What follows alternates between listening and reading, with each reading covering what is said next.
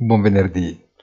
La conferma di un rallentamento nell'entità del rialzo dei tassi da parte della Fed, riportata nei verbali del meeting di inizio novembre, è sufficiente per alimentare il reddito dei mercati che in molti accostano a quello di inizio estate scorsa.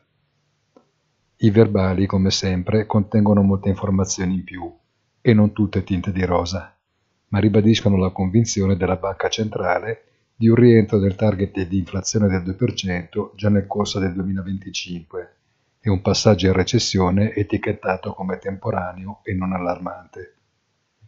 C'è da sperare che ovviamente la previsione non debba ricalcare quella fatta più di un anno fa sull'inflazione.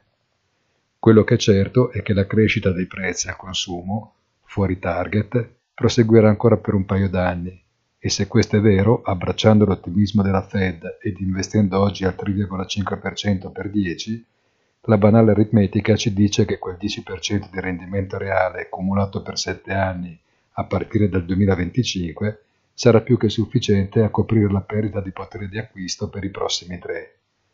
Non esattamente un grande affare a prima vista.